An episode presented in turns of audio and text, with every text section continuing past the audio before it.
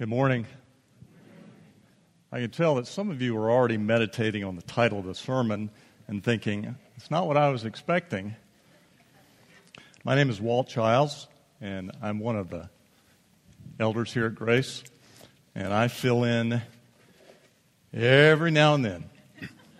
And Patrick called me a few weeks ago, and he asked me to fill in. He said he and Ben were both going to be off on Father's Day. And I said I would do that. And then I asked what was the passage? There was a long pause. And the moral of that story is whenever you're asked to fill in, to teach, or preach, you should find out what the passage is before you agree to do so. But it's, a privilege to be with you. I will appreciate your patience this morning. I will be using notes because, unlike Ben and Patrick, I have not memorized the sermon to this point. We have been going through Jesus' Sermon on the Mount week after week over the past few months and listening as he unpacks what life in the kingdom of God looks like. And he has said a number of unsettling things, provocative things, things I did not expect, things that are sobering. And this morning is one of those things that's particularly sobering. But I am puzzled by how many of the things that I've heard to this point that are provocative or sobering or out of, out of the ordinary that have little or no impact on me.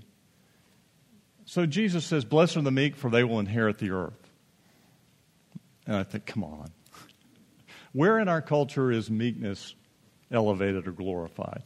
In, in sports or politics, in traffic, boarding and. Uh, I mean, boarding an airplane, when they say, now boarding sections one and two, and, and everyone, I, I think the meek are just going to be passed by while everyone goes to the front of the line.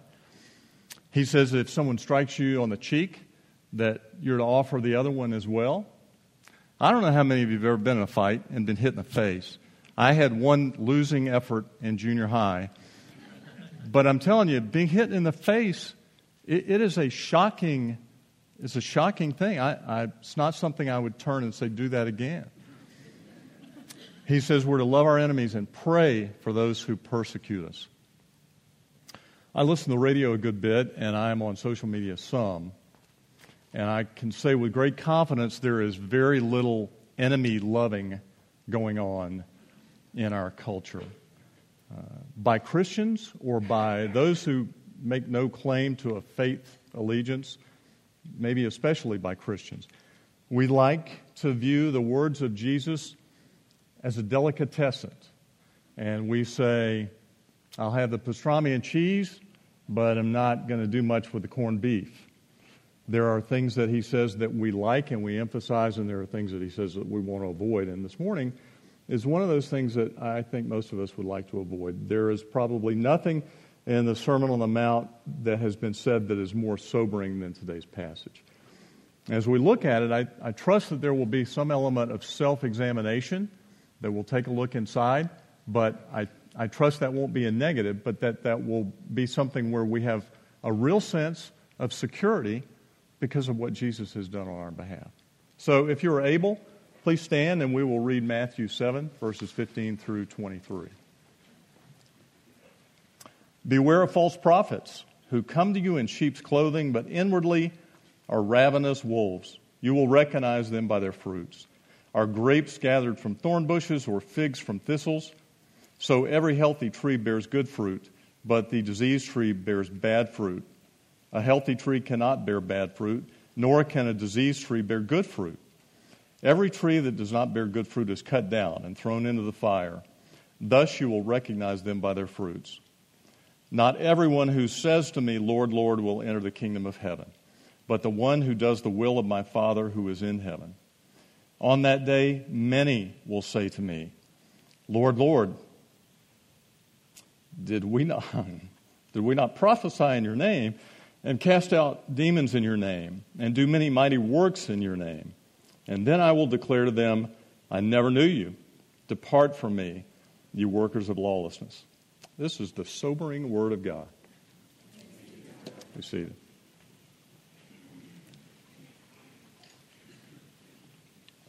Why don't we pray? Our Father in heaven,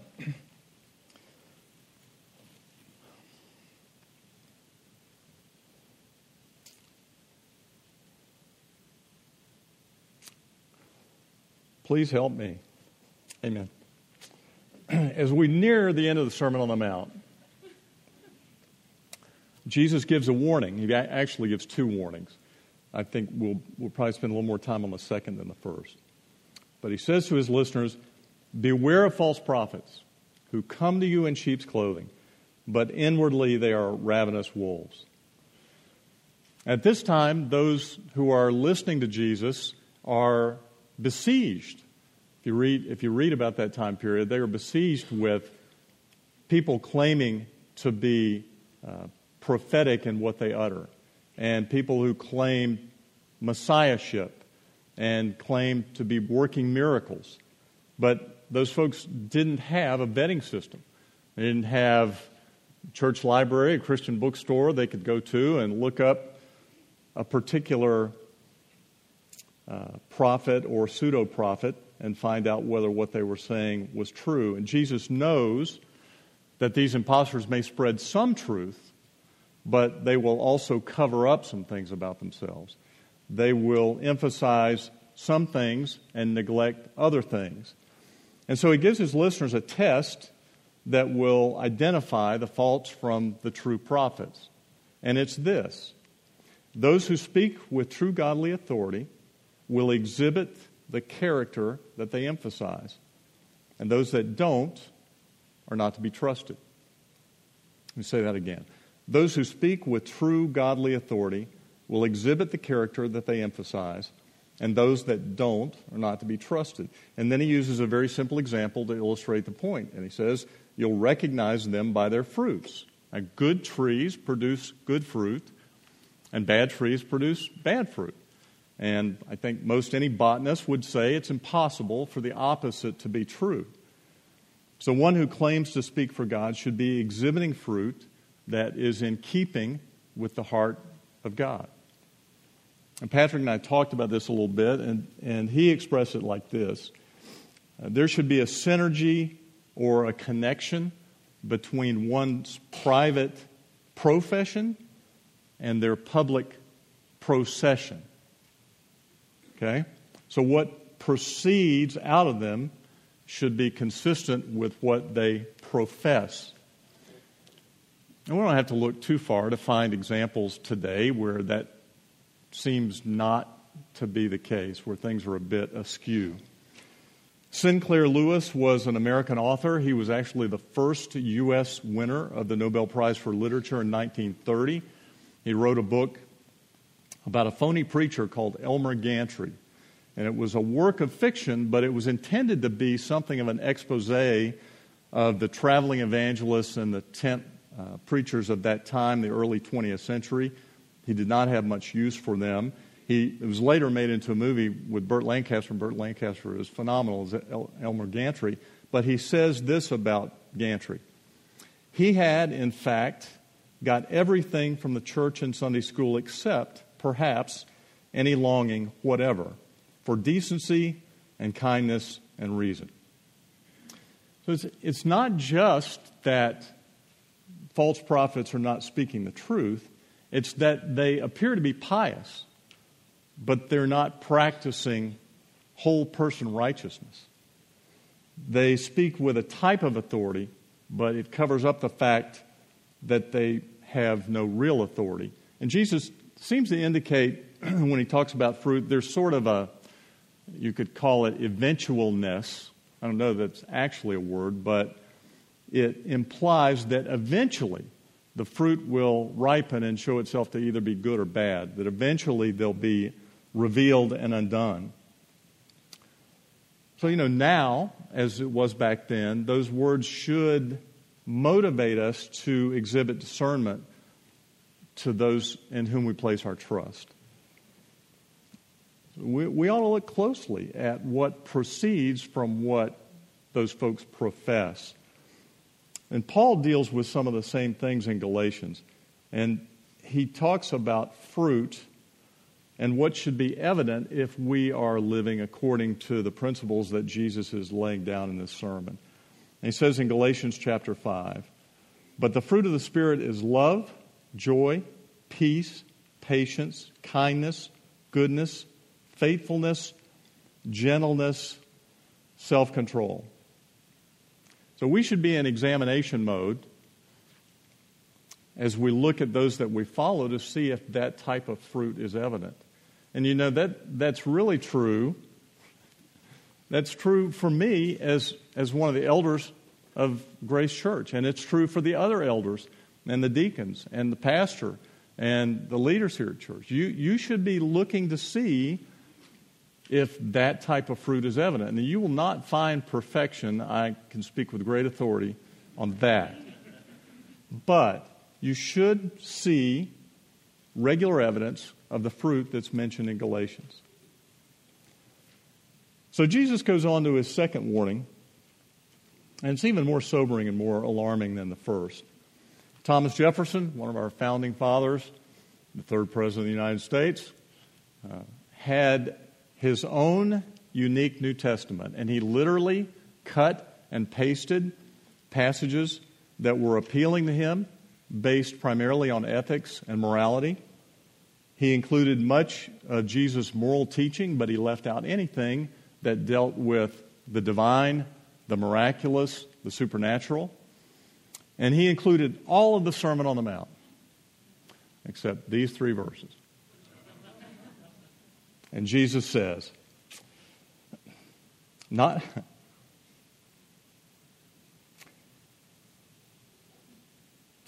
not everyone who says to me, Lord, Lord, will enter the kingdom of heaven, but the one who does the will of my Father who is in heaven. It's unsettling that Jesus speaks of a potential separation for some from his future kingdom. I would rather I would rather not address that issue.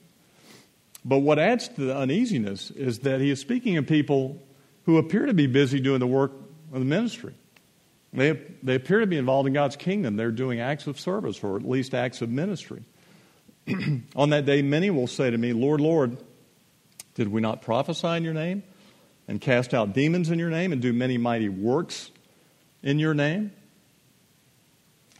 And on that day, the day of the Lord, the day of reckoning, these folks will begin to make a case for themselves and they will open up their iPad or whatever device they're able to get into the afterlife and they will go to a file that says things done for God. And then they will begin to expound on their qualifications. And then I will declare to them, I never knew you. Depart from me, you workers of lawlessness. That, my friends, is a sobering statement of Jesus. And I'm sure it was sobering to his listeners, and I'm sure it was not what they were expecting to hear.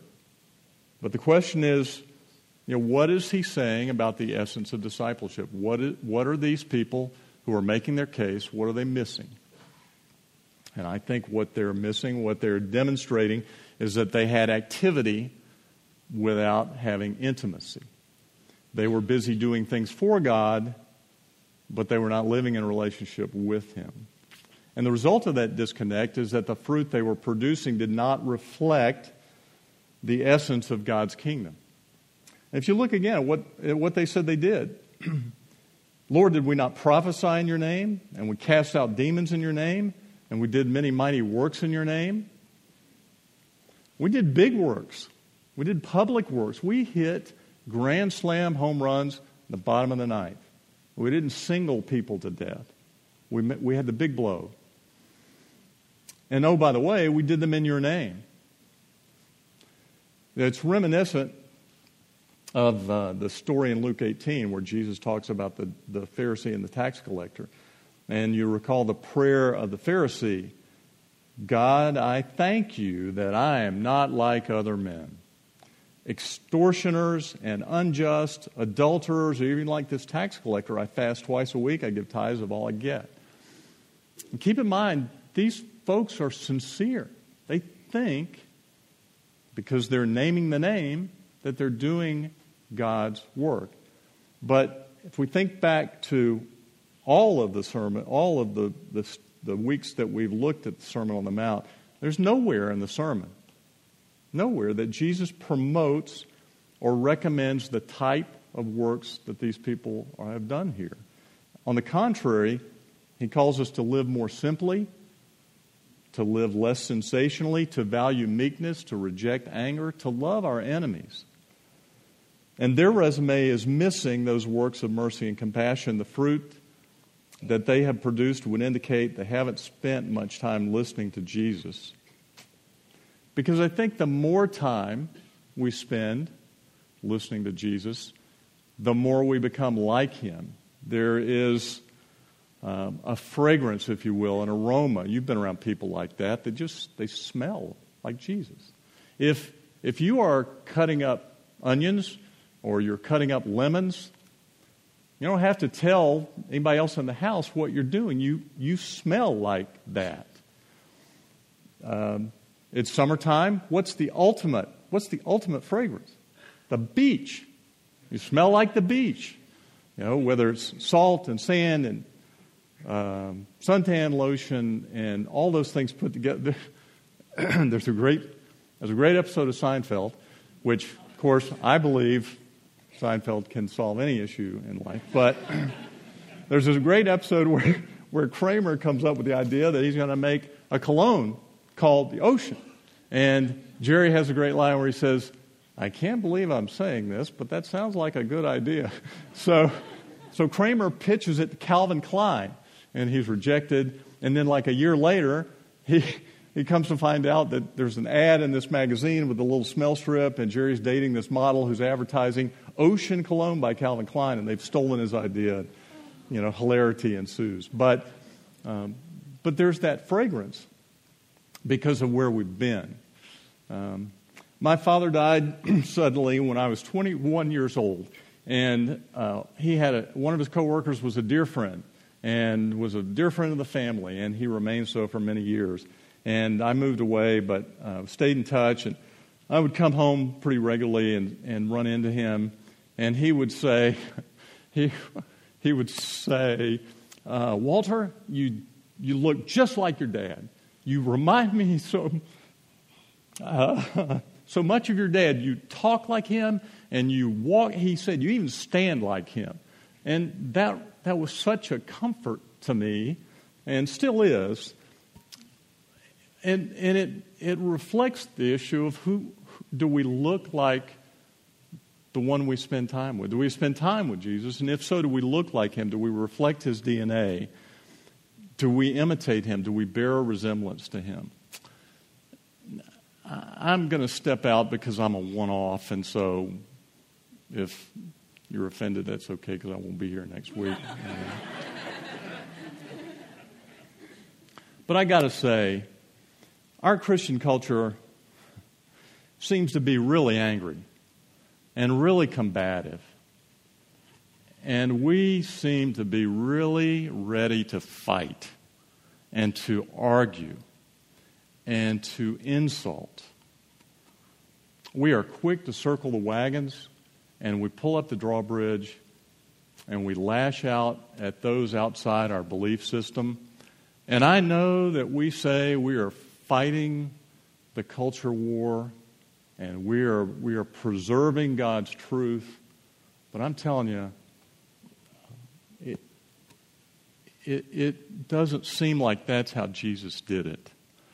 And he interacted with prostitutes and dishonest tax collectors and people who drank too much wine. And he loved them. And, for, and I think for that reason, they seemed to want to be around him. And I, I'll stop there. And I'm, I'm not immune to that, okay? I, I desire not to take a self righteous approach even to those within our Christian community.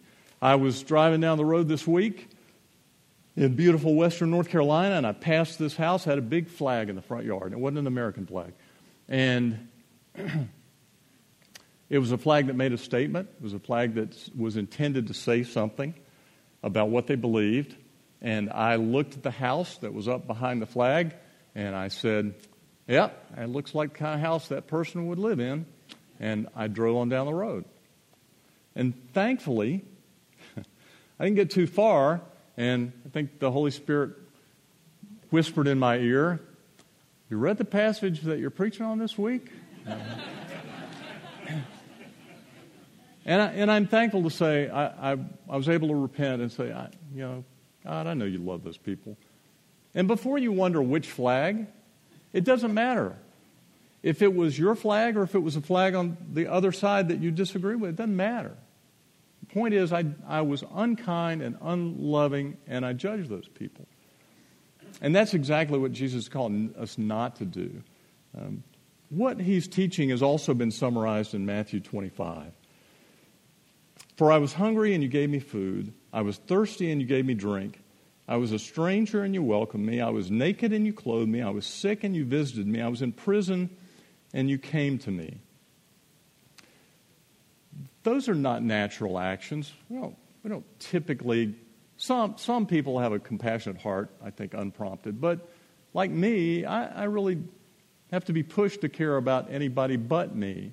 But I think uh, Paul talks in Galatians about the fruit of the Spirit. That's produced by the Spirit. We keep in step with the Spirit. We walk, with, walk in the Spirit. We listen to the Spirit. We're prompted by the Spirit. And that comes from spending time with Jesus. This, that's some of the fruit that he calls us to produce. Uh, Frederick Bruner is a, a theologian who's written a great commentary on Matthew, and he puts it this way The calisthenics of this sermon is to move repeatedly from kneeling to walking. The direction of the sermon is toward the neighbor through the Father. So we, you know, we talk about, Jesus talked earlier about praying and fasting, that we pray, we fast, we kneel, we, we ask God for help, then we get up and we move toward our neighbor and we try and find out how are you? Do you need help? Do you need a meal? Do you need me to mow your yard? Uh, the, those, there are practical things that, that I believe are the heart and hands of Jesus that we can carry out. So, so the question becomes is, is obedience our criteria for acceptance by God? Is it performance based? Is it resume building? Or is it activity with intimacy? You know, when our children were little, I wanted them to obey, but not just obey. I mean, I wanted them to love me, I wanted them to know me. Uh, I, was, I was recently listening uh, to a Father's Day CD, music CD, that one of my daughters made in 2011. And it is still a great CD. And I'm listening to it going, wow, I really like that. Well, I really like that song. And I didn't give her a list, but she knew me. She knew me well enough to go, oh, yeah, Dad likes that song. He likes that song. So that's what intimacy produces. So, so where is the hope and the encouragement from this passage because it's Father's Day and you're supposed to give people some hope and encouragement. Um, I want to watch uh, this clip from a show called Rectified. And it's, to set it up, it's um, two men are on death row. And they're in solitary confinement. They have adjoining cells.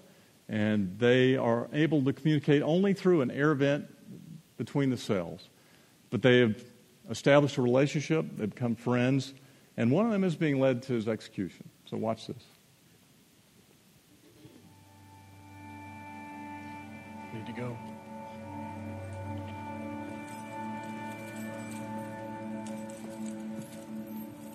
Daniel. Daniel. Daniel, I, I need to say something to my friend. Doesn't look like he wants to speak to you. I just need a moment. Need to go. Please. It's okay.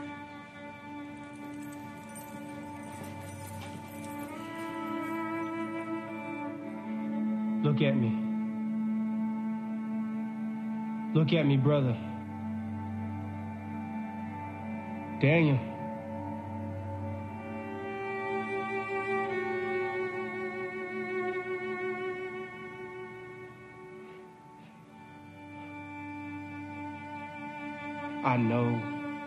He didn't do it. How do you know? Because I know you. Because I know you. because I know you.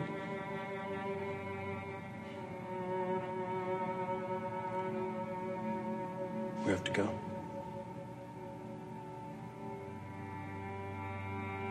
Bye, brother.